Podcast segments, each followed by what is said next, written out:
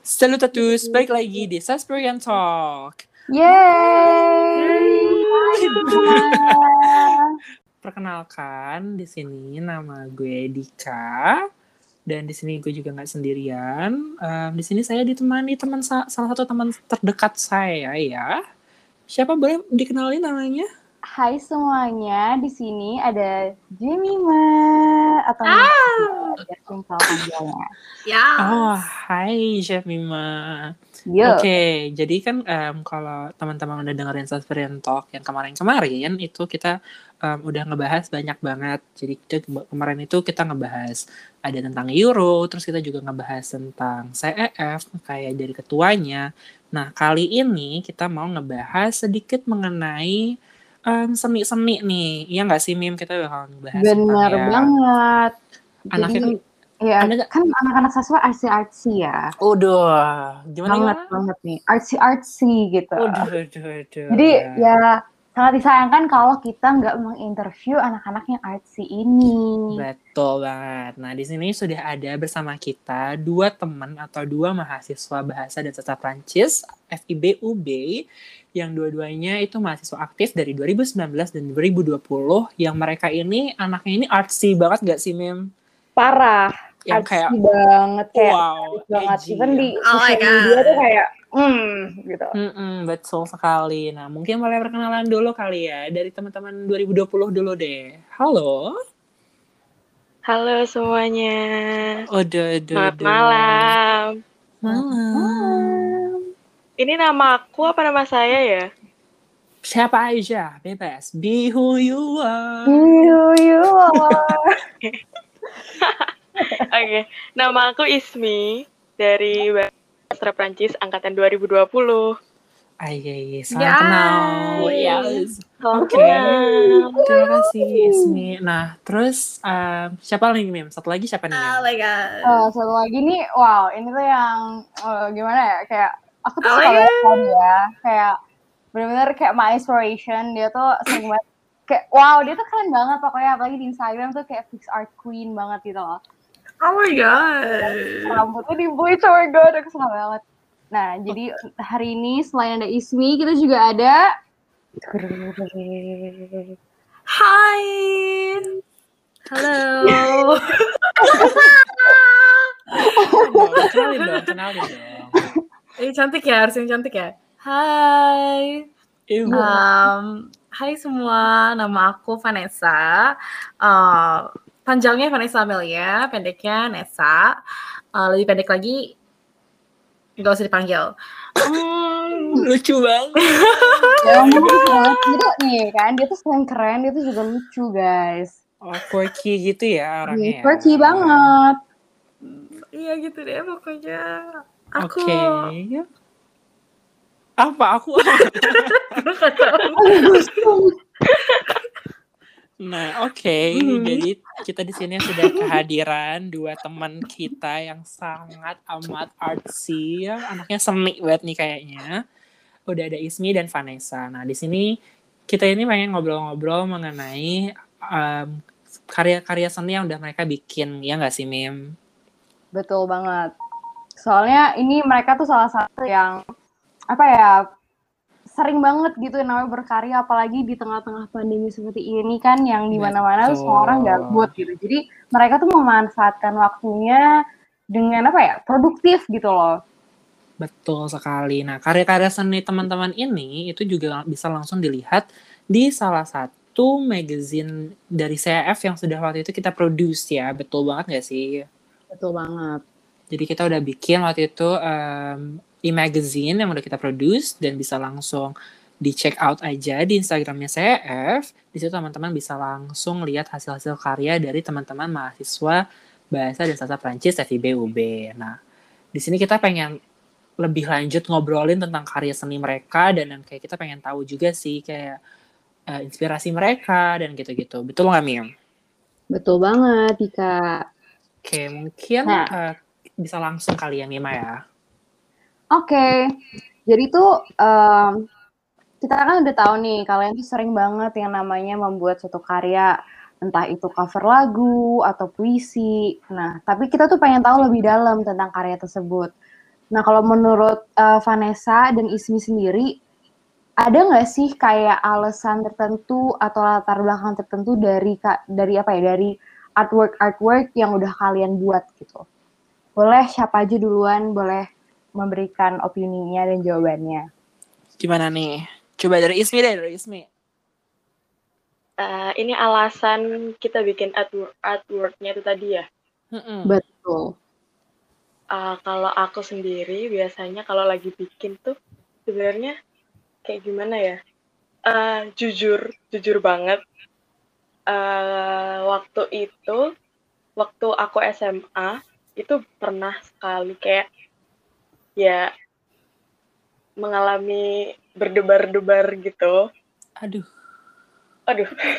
nah, di uh, di tahun-tahun pas aku mulai merasakan itu, aku tiba-tiba kayak sering banget bikin puisi, bikin ini, bikin itu. Jadi kayak mungkin alasan dibalik itu ada yang aku rasain tapi nggak bisa aku ungkapin ke orang tersebut jadinya kayak ya udah tulis aja gitu. Oh Ih ya ampun. Oh my god. Aku malu banget. Anaknya anaknya karena kayak saking emotional ya berbuat karya ya hmm. iya hmm. bisa dibilang kayak, begitu wadaw nah um, pasti kan teman-teman para pendengar di sini tuh paling kayak um, penasaran gak sih sama si karyanya Ismi ini nah Ismi ini tuh juga udah punya salah satu karya yang sudah dipublikasikan di e-magazine-nya CF dan mungkin di sini kita bisa dengerin kali ya Miem puisinya. Betul banget Kak. Di sinilah tuh apa ya? Di sini tuh wadahnya gitu. Betul. Hmm. Jadi mungkin boleh kali ya Ismi ya kita bacain, jadi bacain gitu supaya teman-teman yang para pendengar bisa mendengarkannya. Oke, aku bacain ya. Ini tanpa judul karena emang nggak ada judulnya. Mm Sesejuk angin musim semi, setenang lautan mati, tapi juga semenyenangkan komedi putar. Aku melihat senyummu di bawah sinar rembulan. Aduh. Oh my god. Gimana wow. tuh? Gimana tuh? Gimana Enak tuh? banget. Kira-kira gimana tuh, Mem? Puitis banget sih. Waduh. Ini uh, Ismi terinspirasi dari apa, Mi? Uh, ada nggak ya hal-hal lain kayak pemilihan katanya itu terinspirasi, terinspirasi dari siapa atau mungkin um, kamu tuh baca puisi siapa gitu loh kayak um, penulis siapa yang menginspirasi kamu gitu untuk pemilihan kata dan lain-lain? Uh, sebenarnya kalau dari yang puisi yang barusan itu lebih suasananya sih yang dapat inspirasi. Waduh, kayak emang kenapa kayak, nih? Kenapa? Coba ceritain, ceritain. ini kalau nggak salah waktu itu aku tulis uh, waktu aku lagi ke Jogja terus kayak dapat suasana yang enak gitu aja kayak bisa ini kayaknya digambarin ke tulisan gitu hmm, sesuatu di Jogja gitu aja sesuatu di Jogja sesuatu itu di Jogja. ya sesuatu di Jogja itu ya Aditya Sofian kalau nggak salah ya. Oh, iya, lupa. Terinspirasi dari itu kayaknya ya Mia. Sepertinya ya. Baik. Berarti emang kok Yasmi ini orangnya yang benar-benar yang apa yang lagi dirasain lebih baik diungkapin di melalui art gitu ya, melalui seni. Gitu gak sih? Benar, benar, benar. Waduh. Mantap. Gimana Emang nih? Mas Sasper nih sering kayak gini nih gue lihat-lihat. Betul, betul, betul. Kan Emang anaknya rada-rada banyak yang masih malu-malu gitu kan. Betul gitu. sekali. Kadang jarang gitu kayak misalkan uh, dari Mikat untuk Espasdar tuh pada masih malu-malu. Padahal kita mah sangat terbuka gitu kan untuk karya seni apa pun. Oh iya, jadi ini sekalian promosi juga untuk teman-teman. Untuk kalian teman-teman dari yang mendengar di sini mahasiswa bahasa dan sastra Prancis yang mau menyalurkan seninya, bisa banget langsung kumpulin aja di Espas Dart karena di situ kalian bisa menaruh uh, seni-seni kalian dan bisa kita tampung dan nantinya bisa kita publikasikan untuk masyarakat luas. Benar ya, banget Gitu. Nah, tadi kan kita udah dengarnya dari Yasmin ya. Sebelum kita lanjut ke teman kita yang sangat amazing ini, kita bakal dengerin dulu cuplikan sedikit dari karya yang telah dia bikin. Wow. Jadi, here you go.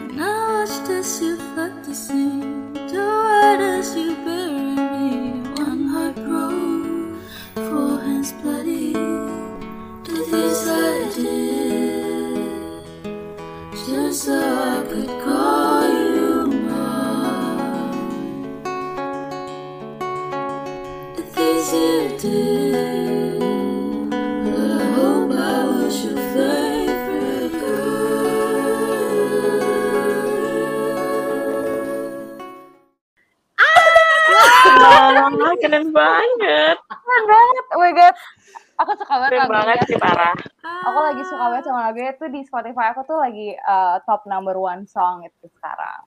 Hmm, waduh. Mungkin bisa Banget Nesa. mungkin bisa langsung kita tanya-tanya si Nesanya langsung kali ya, Mim ya. Boleh banget. Oke, jadi Nesa em, itu siapa sih? Lagunya siapa? Judulnya apa? Ah, oke. Jadi tuh yang aku cover di situ itu lagunya Olivia Rodrigo dari album debutnya yang berjudul Favorite Crime. Gitu. Wow. Iya. Gimana tuh, Mem? Kenapa tuh uh, pilihnya yang favorite crime? Kenapa nggak yang misalkan uh, deja vu gitu? Ya, kemarin tuh pas dengerin satu albumnya ya, pas baru keluar nih albumnya, sebenarnya nggak nggak terlalu suka lagu-lagunya, kayak biasa aja, terus dengerin. Terus suatu saat kayak lihat video-video di TikTok lah, gitu-gitu, editan pakai video, pakai lagu ini kok kayak ngena banget liriknya. Liriknya kan ada yang ngomong kayak kayak pokoknya lirik itu bagus banget deh puitis ngena sakit gitu loh kayak realistik gitu Emang Jadi- emang kakaknya kenapa? Punya trauma? Apa? ah Kak? enggak juga sih kayak ya ya ngerasain aja berempati bersimpati gitu loh Oh, dengan bikin- Olivia gitu Bikin senario sendiri di otak gitu iya ya, ya? sedikit ada kayak fantasi-fantasi Hmm, bener ya, ya biasa tuh- begitu Biasa tuh seniman tuh kayak gitu dik soalnya. Oh, Hmm. agak-agak delusional gitu Mm-mm, berarti untuk ya. membuat suatu karya tuh Hmm. harus agak delusional dikit. Ah, Iya, I gitu. see. Soalnya aku juga nggak pernah merasakan gitu ya, tapi kayak aku tuh kan, aku tuh bisa bersimpati dengan apa yang dibicarakan sama Olivia gitu dalam Hmm. liriknya gitu. Tapi kalau misalnya aku boleh tanya ini ya, ya Kak Vanessa ya. Iya. Em, menurut Kak Vanessa sendiri dari lagu Favorite Crime itu apa sih yang pengen disampaikan dari lagu itu menurut kakak sendiri? Kalau aku ya, ini aku rada lebay dikit nggak apa-apa nggak sih? Kayak kayak rada kayak kayak kayak, kayak over dramatizing gitu, nggak apa-apa lah ya. kan seniman. Bebas, bebas banget. Kalau menurut aku tuh apa ya? Jadi tuh favorite crime ini kalau dari interpretasi aku sampai aku bisa Iya, dari interpretasi dari Eh, bisa yuk. Bisa Oke, yuk. dari interpretasi aku itu, kalau menurut aku tuh, jadi Olivia-nya ini tuh uh, ngomongin tentang hubungan dia gitu kan dengan seseorang dan di mana hubungan ini tuh dia tahu kalau ini tuh toxic dan ini tuh nggak baik untuk dia gitu. Tapi dia tuh rela dan dia mau dan ada bagian dan itu tuh bagian di mana dia juga salah gitu loh. Jadi dia enabling dan memberikan uh, memberikan kesempatan Aduh. untuk orang Dalam ya. Dalam ya, Bun. Berat, Berat banget bahasannya Berbobot. gitu ya. Walaupun kalau kita lihat kayaknya Olivia Rodrigo tuh ya lagunya tuh lagu-lagu cinta-cintaan anak-anak SMA gitu. Tapi itu menurut Kak Vanessa ini tuh artinya tuh beyond that mm, stereotype gitu loh. Hmm, bagus, bagus. Tapi emang Oke. berarti Kak Vanessa relate banget nih ya. Eh, bis, mm, nggak juga sih. Enggak juga ya. Cuma karena emang senang aja gitu ya Kak. Ah, aku bisa berempati, bersimpati dengan apa yang telah dilalui oleh dia gitu. Walaupun aku nggak terlalu ngerti gitu ya, cuman Hmm. ngena gitu ngena. Buat teman-teman di sini para pendengar yang mau mendengarkan lebih lanjut tentang karyanya Vanessa, bisa banget langsung ke Instagramnya Vanessa @vanessa_sinaga ya. SNGA. Oh, dan juga teman-teman bisa langsung dengerin di SoundCloud. Apa namanya SoundCloud-nya Kak Vanessa? SoundCloud aku Nesa M L I A. M L Oh. I A. Oke, jadi teman-teman bisa juga dengerin lebih lanjut tentang lagu-lagunya Vanessa. Mungkin nanti juga kita bakal post di YouTube CF kali ya, Oh, boleh banget tuh. biar Untuk seru gitu. Meramaikan ya, untuk meramaikan YouTube-nya CF. Betul. Jadi nanti di stay tune aja guys, stay tune aja. Kalian bakal denger, kalian bisa bakal langsung dengerin covernya Vanessa secara full gitu. Selanjutnya kita bakal ngobrolin tentang apa lagi nih? Oke, selanjutnya itu adalah hmm, gini gini. Kan untuk apa ya? Kita kalau mendengar kata-kata seniman atau artist gitu kan, eh, banyak interpretasi yang keluar gitu di pikiran orang. Hmm. Nah, yang kita, yang aku sama Dika mau tanyain sekarang nih ke Ismi dan Vanessa. Menurut kalian sendiri, menurut kalian pribadi, apa sih uh, what it means uh, to be an artist gitu? Menurut kalian tuh untuk menjadi seniman tuh apa artinya gitu? Hmm, betul betul. Ini agak dalam, jadi Mm, benar. mungkin kalian boleh dipikirkan dulu. Ya, benar. Apakah semua orang itu bisa menjadi seniman gitu? Walaupun nggak ada eh, apa ya karya seninya dia yang emang secara blatantly dipublish di media atau di mana gitu. Menurut kalian sendiri gimana? Berat ya Bunda pertanyaannya ya. Bobot. Agak Gimana? berpikir nih. Iya, Oh, iya dong, harus berpikir. Jadi di sini kita akan. Jadi boleh mungkin eh, mungkin dari Kak Vanessa dulu karena kan tadi kan kita dari Kak Ismi. Jadi mungkin dari Kak Vanessa gimana nih Kak Vanessa? Oke, tadi dua ya pertanyaannya atau in conclusion dua ya pertanyaannya. Satu. Oh, satu satu. pada Oke. dasarnya satu gitu. Nggak didengarkan tadi Vanessa. Enggak, Gimana? black black out tadi Hmm, Kayak- hilang gitu. kosong ya. Oke. Mm-mm, sedikit. Boleh, Eh, boleh. Kalau menurut aku eh, sebagai seniman gitu ya atau sebagai seorang yang membuat seni itu tuh untuk aku sendiri personally itu tuh sebagai kayak sebagai sarana untuk mengekspresikan kayak tadi yang Ismi bilang juga mengekspresikan apa yang tidak bisa disampaikan gitu kan secara verbal atau mungkin kayak kadang tuh ada kan sebagai manusia tuh kita ngerasain sesuatu perasaan yang oh ini kerasa nih tapi gue gak ngerti sebenarnya tuh ini apa sih gitu kan. Kayak itu tuh bisa diutarakan atau dikomunikasikan lewat seni gitu. Dan menurut aku sendiri tuh uh, sebagai orang yang sangat melankoli dan dramatis gitu ya Hmm.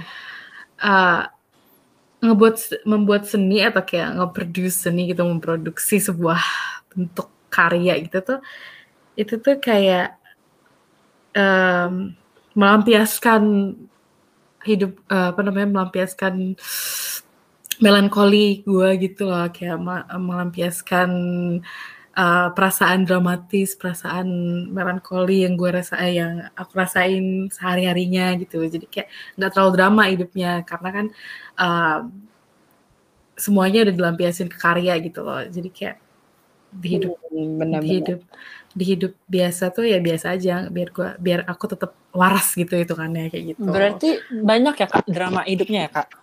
oh ya biasa bisa lah Biasa lah. Bisa biasa lah. lah biasa ya ya ya hidup kita aja gitu kan pasti kan kayak Mm-mm. semua orang kan kayak punya you know gitu Hmm. begitu Da- dan menurut aku uh, validasi dari uh, karya itu tuh nggak uh, nggak bisa dibilang nggak penting tapi juga untuk beberapa orang itu penting dan kayak dan itu uh, yang kayak membuktikan kalau mereka ini ya itu seniman gitu kan jadi kan nggak cuman uh, penilaian dari diri sendiri aja gitu. Tapi menurut aku sendiri kalau karyanya itu sangat em, berhubungan atau sangat eh, iya sangat berhubungan dengan perasaan sangat apa namanya sangat merupakan ekspresi dari diri itu kayaknya validasi dari orang lain tuh gak terlalu penting sih. Karena kalau emang mem- membuat karya itu tuh hanya untuk diri sendiri gitu ya, hanya untuk melampiaskan perasaan itu tuh ya untuk diri sendiri aja. Nggak usah untuk dinikmati sama diri sendiri aja prosesnya dari proses uh, pemikirannya pembuatannya sampai proses hasilnya itu tuh untuk diri sendiri aja. Itu kayak seperti proses terapi gitu ya. Tapi kalau misalnya emang uh, membuat karya ini untuk disuguhi disuguhi untuk orang-orang ya itu perlu untuk dapat validasi dari orang lain gitu I see, I Gitu. see. Mantap, jawabannya panjang juga ya. Panjang iya Kayak- Ngumpulin ngumpulin research dulu tadi kayaknya teh. Ah, Oke, tadi ada dua menit eh, buka Google dulu bentar sama Hmm. PDF PDF gitu.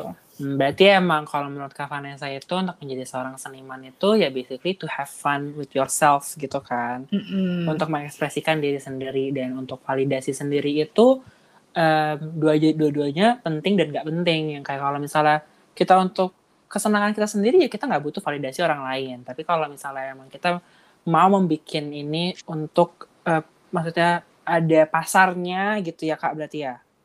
Mhm. Itu Iya, juga, juga bisa. butuh validasi dari orang-orang tersebut gitu kan. Iya butuh penilaian mungkin sih ya kalau validasi Hmm. sih, iya validasi dan penilaian gitu. I see. Gimana Mima? Boleh, boleh jawabannya lengkap-lengkap. Um, kalau Ismi gimana nih? Eh, kalau buat yang pertanyaan ini, aku setuju sama yang kata-katanya Kak Nesa tadi, eh, yang belum melihat diriku sendiri sebagai seniman, karena emang dari awal cuma suka mengekspresikan aja apa yang aku rasa, dan kebetulan dulu emang diajari beberapa cara penulisan gitu, jadi lebih, kayak bisa lebih didalamin sedikit. Kalau harus dapat validasi sendiri, sebenarnya kalau aku pribadi ya, aku dari awal kan memang menulis untuk mengekspresikan apa yang aku rasa. Kayak aku menceritakan apa yang aku rasa sendiri biar orang-orang itu tahu tanpa perlu aku cerita dari A Hmm. sampai Z gitu. Jadi kalau Hmm. buat validasi sendiri sebenarnya kalau aku pribadi nggak terlalu perlu karena bukan tujuanku gitu ya. Tapi kalau memang ada seorang kayak mau menulis untuk nantinya akan menjadi penyair atau apa, itu menurutku perlu banget validasi. Biasanya kan bisa kayak minta tolong ke siapa buat di buat di ini kayak dilihat kata-katanya gimana, gini gimana, terus nanti dinilaikan. Ini oke nggak sih? Ini oke nggak sih? Terus pemilihan katanya kalau kayak gitu, nanti dengan tujuan tertentu nantinya akan dipublikasi, kayaknya harus validasi sih. Terus Hmm. Semua orang, menurutku semua orang bisa jadi seniman karena sebenarnya gini, semua orang itu bisa menulis ya kak. Betul. Tinggal Iya. gimana cara kalian mengekspresikan apa yang kalian rasa. Biasanya kadang ada yang kayak lagi sedih, ya udah nikmati aja sedihnya, kayak nonton ini, nonton itu, udah. Sebenarnya kalau mereka mengambil jalan yang lain, misal kalau lagi sedih, tiba-tiba kayak gimana ya caranya cerita ke orang tapi bingung, itu bisa ditulis. Nah kalau eh, dengan tulisan itu kan sama aja, kalian mem, apa menciptakan suatu karya gitu loh, kayak sama aja, jadi kayak semua bisa menjadi seniman, menurutku. Gimana tuh Mima tuh? Jawabannya Ismi. Boleh banget sih jawabannya ya, karena menurut aku sebenarnya setuju gitu sama Ismi, karena menurut aku juga semua orang itu tuh jadi seniman. Tergantung orang itu mau atau enggak gitu, karena menurut aku eh, seni itu kan craft ya, jadi craft itu kan bisa apa ya namanya kalau misalkan di dunia makeup tuh buildable gitu. Aduh, gimana tuh Kak buildable? Buildable, jadi bisa kalau misalkan yang em, apa namanya attempt pertama itu gagal, yang keduanya bisa diimprove gitu. Jadi kita tuh bisa belajar learning by doing. Nah, gitu maksudnya. Oh, bagus, betul betul. Tapi aku juga aku juga setuju banget karena menurut aku yang kayak menulis itu semua orang bisa, tapi balik lagi nggak semua orang itu juga punya em, level perasaan yang sama gitu. Jadi yang kayak Ismi kan tadi bisa tuh kan em, apa namanya mengungkapkan perasaannya melalui tulisannya.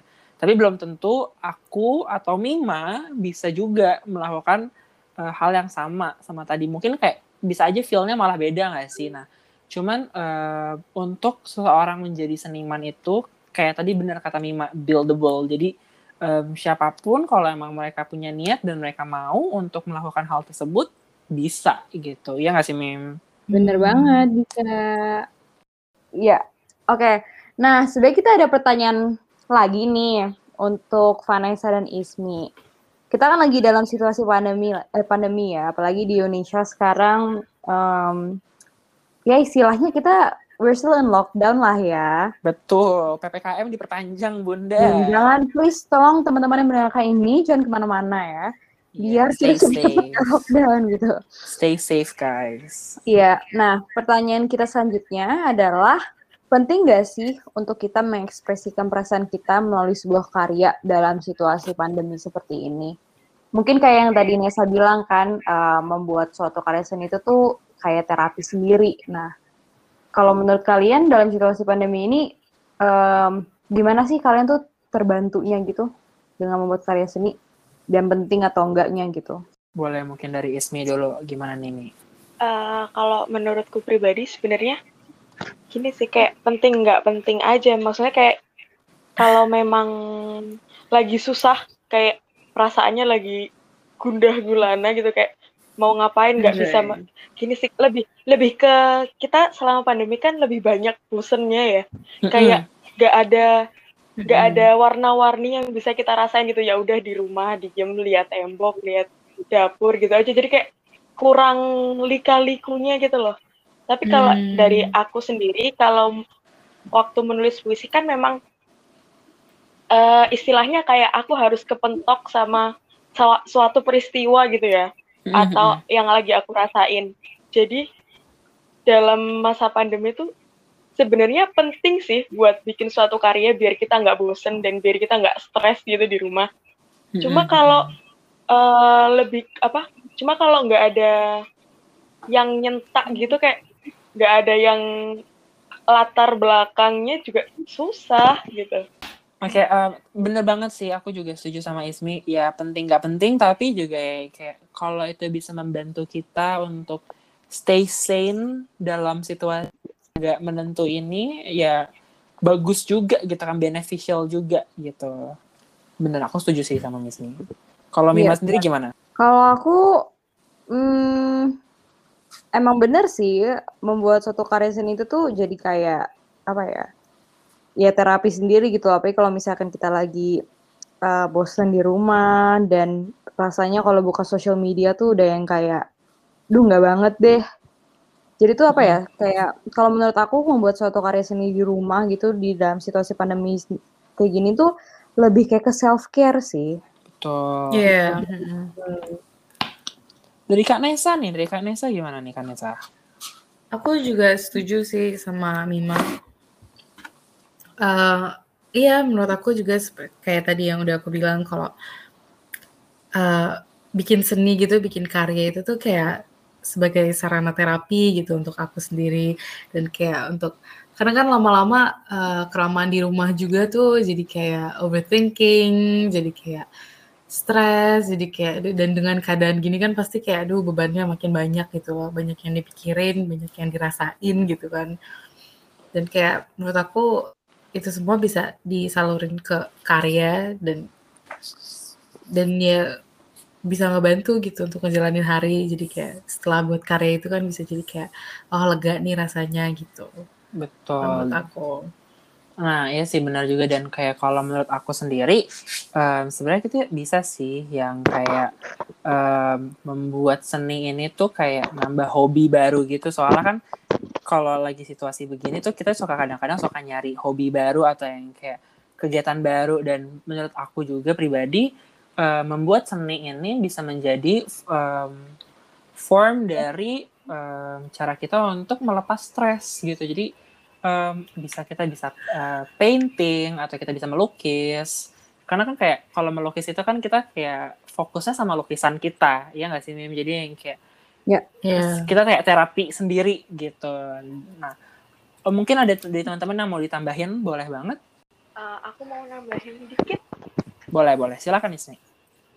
Eh, kalau menurutku eh, bakal jadi penting kalau memang kalian ngerasanya bosen banget di rumah karena Hmm. bener kayak kayak ngelukis gitu kan kayak kita kan di karya seni kan yang kayak wak yang kayak tadi diobrolin kayak ada delusi delusinya gitu jadi kayak mungkin kita Mhm. waktu ngelukis itu bisa kayak oh nanti setelah pandemi kita mau ngapain ya nanti kita ditulis apa dilukis atau Betul. kalau mau bikin puisi ya gimana ya nanti kalau kita selesai pandemi gitu lebih ke kayak eh, lebih ke kayak ngilangin stres sih kalau memang lagi stres-stres banget mending daripada tiba-tiba keluar malah membahayakan diri sendiri mending menulis atau apa yang bisa di delusi-delusikan gitu. Berarti betul, aku setuju banget sama Miss Mi yang kayak ya emang kita itu bisa mengisi waktu luang kita dibanding kita ngelakuin hal-hal yang kayak gak baik juga kayak contohnya kita malah keluar-keluar, kita nongkrong. Ya mendingan kalau kita di rumah kan kita bisa eh, melatih otak kreatif kita gitu kan. Kita juga bisa yang kayak mulai menulis gitu-gitu jadi bisa menjadi form of terapi juga gitu. Iya, benar. Nah, Dan bisa nambah teman juga, kayak misalkan betul. misalkan kalian ada di social media mana, terus ternyata oh iya eh, dia juga suka ini, terus kalian jadi temenan gitu. Menurut aku itu juga menjadi sarana untuk menambah teman. Siap lagi di situasi pandemi kayak gini kan kita nggak ketemu siapa-siapa gitu. Betul. Dan Mm-mm. bisa melatih kita juga untuk socialize biar nanti pas dunia udah normal yang kita nggak tahu kapan ya itu terjadi kita nggak apa namanya nggak karno gitu loh ketemu orang Bisa jadi cuan juga kan Kak ya?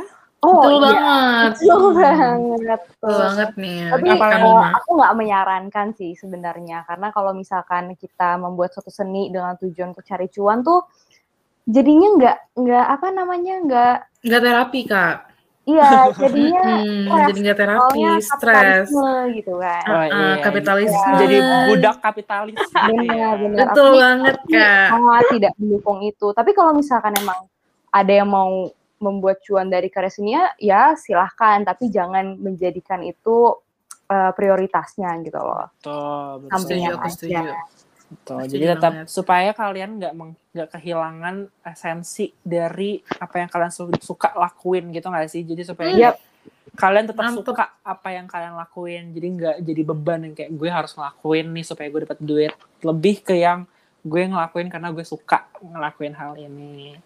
Betul Bagus, banget, bagus. aku setuju. Betul. Bagus kan Mima. Mungkin eh, ini kita udah mau masuk ke pertanyaan terakhir kali ya. Nah, em, ini berkaitan juga sama pertanyaan yang pertama karena kan em, kita lagi di situasi pandemi kayak gini nih. Nah, kadang-kadang em, kakak-kakak di sini kan pasti pernah ngalamin yang namanya creative block atau yang kayak, aduh, gue nggak tahu nih mau bikin apa atau gue nggak tahu nih eh, mau nulis apa atau gimana. Nah, mungkin dari Kak Ismi sama dari Kanesa juga boleh dong kasih tips and trick nih gimana supaya kita bisa tetap eh, menjaga supaya kita tetap kreatif di dalam situasi seperti ini. Nah, kira-kira tips and tricknya gimana tuh kak? Boleh mungkin dari Kak Vanessa duluan?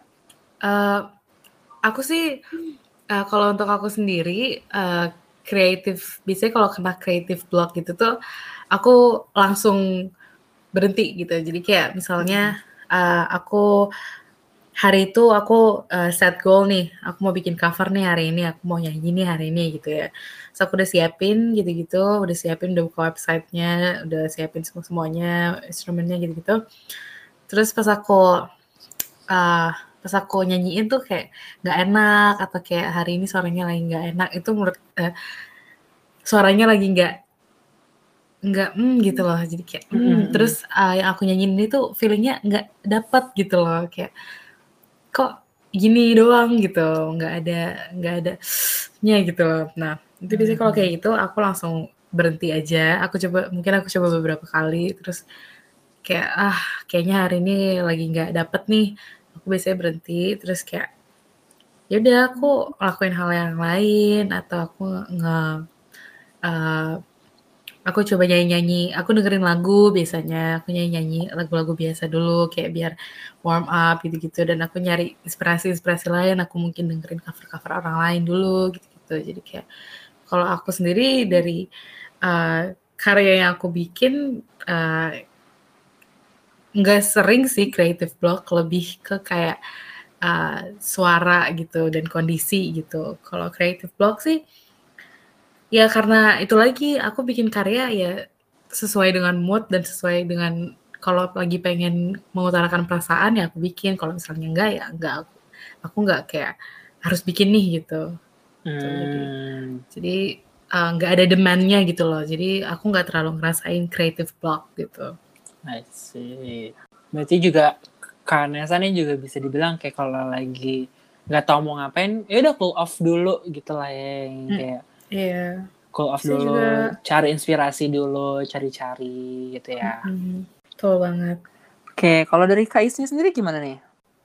Eh, kalau dari aku, kalau boleh jujur ya, Mm-mm. beberapa bulan belakangan ini aku lagi ngerasain si ini, si creative block ini. Oh, oke. Lebih ke kayak eh, mau nulis apa ya, kayak nggak tahu ada yang nggak tahu apa yang mau aku tulis.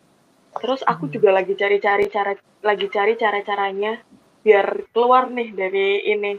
Terus yang aku lakuin beberapa bulan terakhir itu lebih ke baca-bacain puisi, misalnya aku baca puisi di buku, terus buka-buka di media sosial, aku baca-baca, atau aku nonton film atau series gitu. Jadi biar seenggaknya perasa uh, aku kan lagi nggak ngerasain apa-apa nih karena lagi pandemi bosen-bosennya. Kalau Hmm. aku habis habis baca atau habis nonton film gitu kan perasaanku lagi kebawa tuh di film itu. Nah, setelah aku nonton film itu karena aku udah punya perasaan yang bisa aku tuangin, itu baru aku tuangin. Begitu gitu sih. Hmm. aku setuju banget sama Ismi Nah, ngomong-ngomong soal suka kebawa, host aku yang satu ini suka banget tuh. Jadi yang kayak abis nonton apa atau abis ngeliat apa, langsung dijadiin personality trait-nya. Jadi gimana tuh, Kak? Hmm. Kak Mima gimana tuh? not the call out Em, gimana ya? Soalnya gimana nih aku tuh eh aku tuh kalau misalkan nonton gitu atau baca buku kayak rasa itu langsung ada di dunia itu gitu loh kayak Hmm, langsung I'm kayak like- ter oh transport. I feel like I'm tele- one of the teleportasi gitu. characters gitu. kayak hmm, I think I can fit in to be one of the characters of this movie or of this TV show gitu kayak misalkan sekarang nih kan lagi nonton Outer Banks gitu jadi kayak semuanya Outer Banks gitu Tapi Hmm. emang itu sangat membantu sih untuk mencari inspirasi. Jujur aja ya, mungkin itu juga kali kenapa eh apa? Mungkin itu kenapa juga I made it as my whole person personality. Ya biar nggak creative block aja gitu. Karena selalu ada hal baru gitu yang diobsesin. tapi bener sih tapi aku juga yang kayak menurut aku itu juga bisa sih menjadi sarana di mana kita juga bisa nyari yang kayak inspirasi gitu karena kan kalau misalnya kita nonton film atau kita nonton eh, TV shows atau apa pun itu Mhm. nantinya kan kayak em, kayak tadi kayak Vanessa walau waktu dia ngedenger lagunya dari Olivia ini dia- em, dia nggak harus apa dia nggak harus ngal- ngalamin apa yang dialamin tapi dia bisa merasakan empatinya. Gitu. Mhm. jadi sama halnya yang kayak kalau kita nonton sesuatu oh eh, gue pengen nulis tentang apa yang dirasain oleh si karakter ini nih. Itu kan juga bisa tuh menjadi salah satu kayak eh, antisipasi bukan antisipasi tapi cara penanggulangan dari si kreatif block ini sendiri jadi bener banget sih kayak nonton atau mencari-mencari inspirasi-inspirasi dari mendengarkan lagu atau membaca itu bisa banget menjadi salah satu eh, cara untuk menanggulangi si creative block ini sendiri gitu. Aku juga, aku juga ini sih, ih, eh, terlalu brutal ya gue ini ya. enggak ter- apa-apa, enggak apa-apa, oke. apa-apa, enggak apa-apa, enggak apa-apa, enggak apa-apa, enggak apa-apa. Aku juga sebenarnya, em, aku setuju banget sih sama yang nonton film atau nonton kayak kayak series gitu ya. Soalnya, aku sebenarnya favorite crime itu juga aku eh, kenanya itu karena aku ngeliat kayak edit-editan video orang gitu em, dari series favorit aku gitu waktu itu. Terus kayak Iya Hmm. pun ngena banget dan aku kan lagi habis selesai nonton nih terus ada yang ngedit pakai lagu itu terus aku kayak oh ngena ya gitu. Terus kayak oh iya bener ceritanya masuk nih gitu. Terus kayak aku mulai aku dengerin liriknya aku dengerin lagunya dan kayak oh dapet nih feelingnya sakitnya dapet nih gitu. Jadi aku bisa bisa bikin tuh ya gitu juga karena terinspirasi dari situ gitu. Perasaannya tuh dapet gitu. Oke, em, tadi aku setuju juga. Aku setuju banget sama apa kata Vanessa ya, Ma. Em, men- menonton itu tuh sangat membantu kita untuk em, menanggulangi dari creative block kita ini. Gimana tuh, Mim? Eh, menurut aku emang iya sih Eh, dari jawaban-jawaban yang tadi ya emang itu sangat membantu sih untuk mengatasi creative block tapi balik lagi semua orang masing-masing individu itu pasti punya yang namanya cara sendiri gitu loh untuk mengatasi Betul. itu jadi balik lagi ke kalian masing-masing gimana caranya kalian menanggulangi si creative block ini Betul banget. Nah, Betul banget. Sayangnya nih Mimania. Ini tuh kita udah di penghujung dari podcast kita nih, Mim. Ya. Eh, Betul banget guys. Jadi ya karena ini udah di penghujung podcast kita, mungkin dari Ismi dan Nesa ada nggak sih kata-kata terakhir untuk uh, para pendengar kita? Mungkin dari Ismi dulu kali ya. Boleh Hmm, Ismi. Dari Ismi boleh. Oke. Ismi dulu boleh. Karena lagi pandemi ya, jadi agak susah buat merasakan perasaan yang bisa ditulis. Selain kita merasa stres dan lain-lain, mungkin emang sering-sering aja cari suasana dari lagu, film, buku, atau mungkin kehidupan teman-teman kalian yang agak drama-drama gitu, boleh. Eh, kan kalau biasanya tuh nulis itu orang-orang pada nggak pede ya, kayak takut perasaannya nggak sampai atau takut kalimatnya gak nyambung. Nah, kataku nggak apa-apa kalau emang kalian mengawali itu, kalau terjadi hal-hal seperti itu ya udah terabas aja. Toh nanti latihan kita banyak-banyak latihan kan karyanya akan jadi bagus juga Betul. gitu sih buat Jadi kalian semua. jadi lebih kayak yang mulailah mencari inspirasi supaya ka- kita juga bisa melatih dari eh, karya seni yang hendak kita bikin nantinya gitu nggak sih Betul. mantap Nah kalau dari Kanesa sendiri gimana nih? Kata-kata apa yang mau dikasih tahu ke para pendengar kita? Eh, kalau aku sih untuk aku dari aku sendiri cuman aku mau nyampain satu hal aja sih sebenarnya. oh boleh apa tuh kak Siap-siap dulu ya. Be who you are for your pride.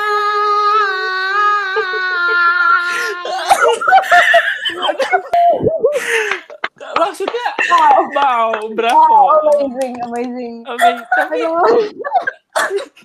tapi maksudnya apa tuh kak coba Oh, Kanesa.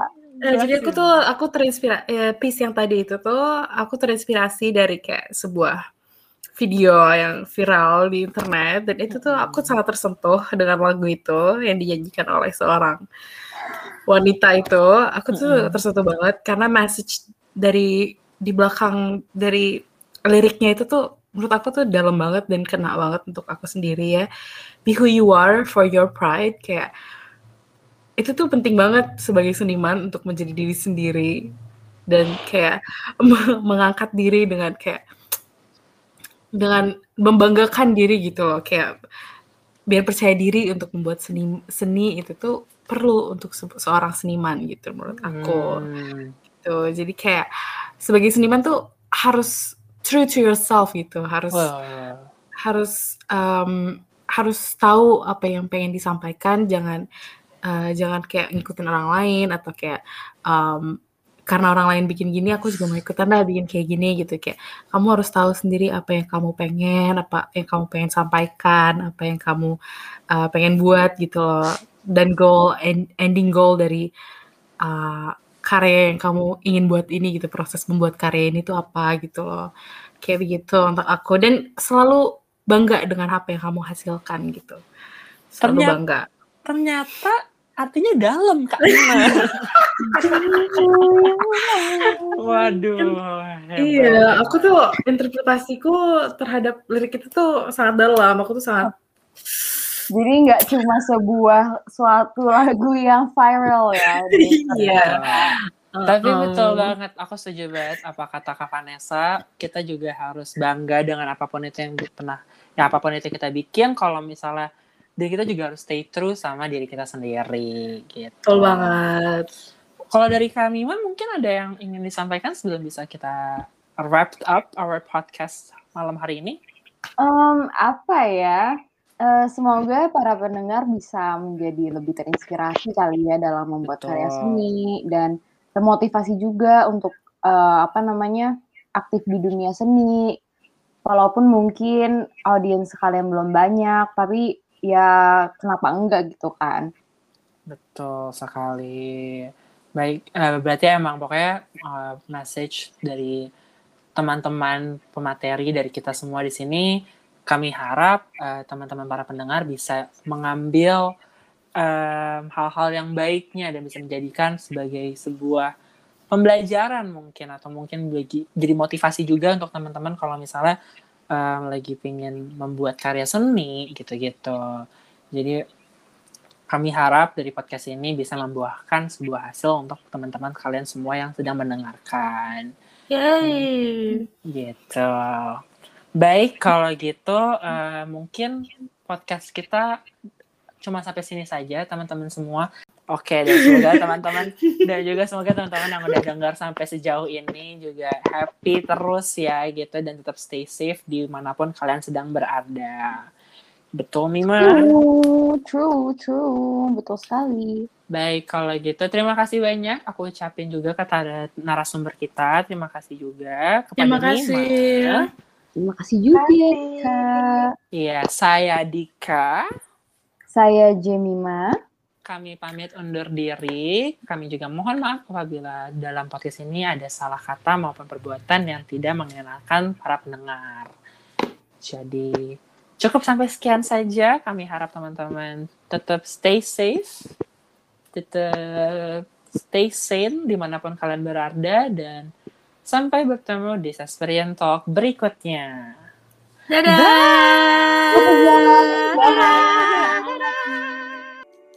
Mais le soleil se couche et tout démarre. Écoute les mes rêves gris s'envolent dans le noir de la nuit. Et j'en ai passé du temps à écrire toutes ces lignes. Et je suis encore